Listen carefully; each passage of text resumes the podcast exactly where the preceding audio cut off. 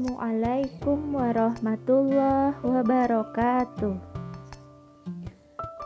Halo sahabat muslimah di mana pun Anda berada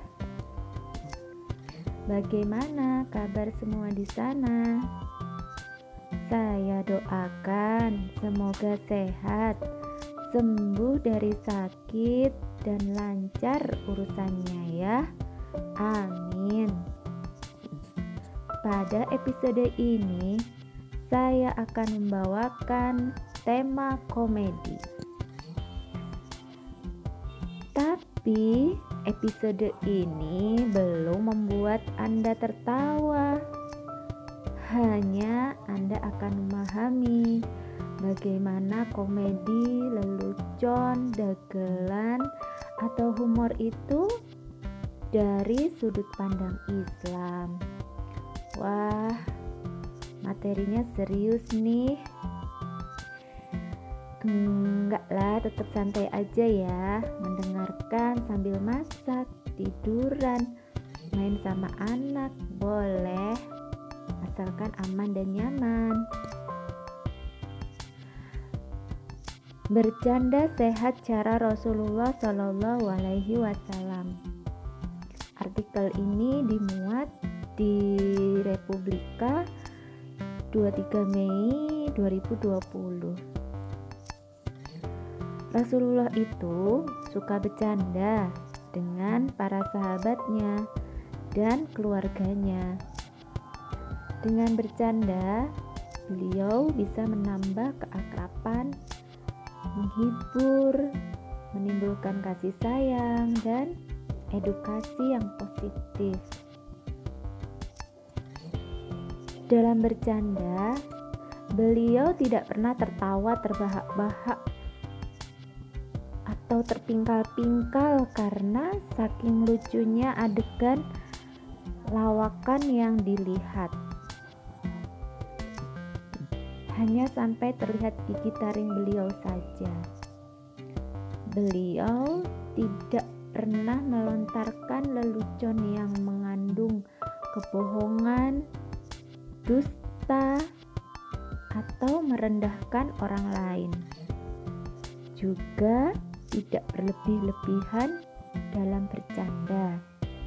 Ya, hanya sebatas refreshing atau menyegarkan pikiran.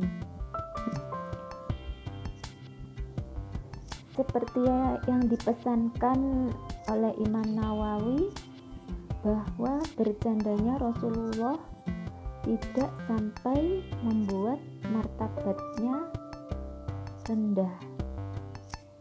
Materi yang menjadi guyonan juga tidak mengada-ngada. Bahkan syarat dengan pelajaran dan ilmu pengetahuan. Kemudian sabda Rasulullah Shallallahu Alaihi Wasallam celakalah bagi mereka yang berbicara lalu berdusta supaya dengannya orang banyak tertawa. Celakalah baginya dan celakalah. Model yang diajarkan Rasulullah tersebut sangat jauh dari fenomena yang terjadi di masyarakat hingga saat ini seperti tontonan-tontonan yang semata bertujuan membuat pemirsanya tertawa. Di antaranya, contohnya lawakan yang penuh dengan materi bohong, mengada-ada, dan berpura-pura bodoh, agar pemirsanya tertawa, terhibur. Nah, sobat muslimah, bagaimana kondisi perlawakan di era kapitalisme berkuasa? Simak episode selanjutnya ya. dari sedikit uraian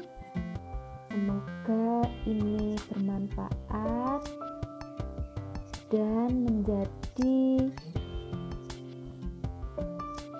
acuan untuk kita jika suatu saat um, akan menyajikan suatu tontonan atau hiburan untuk orang lain. Mohon maaf apabila ada kesalahan. Wassalamualaikum warahmatullahi wabarakatuh. Selamat tahun baru Hijriah 1 Muharram 1443 Hijriah.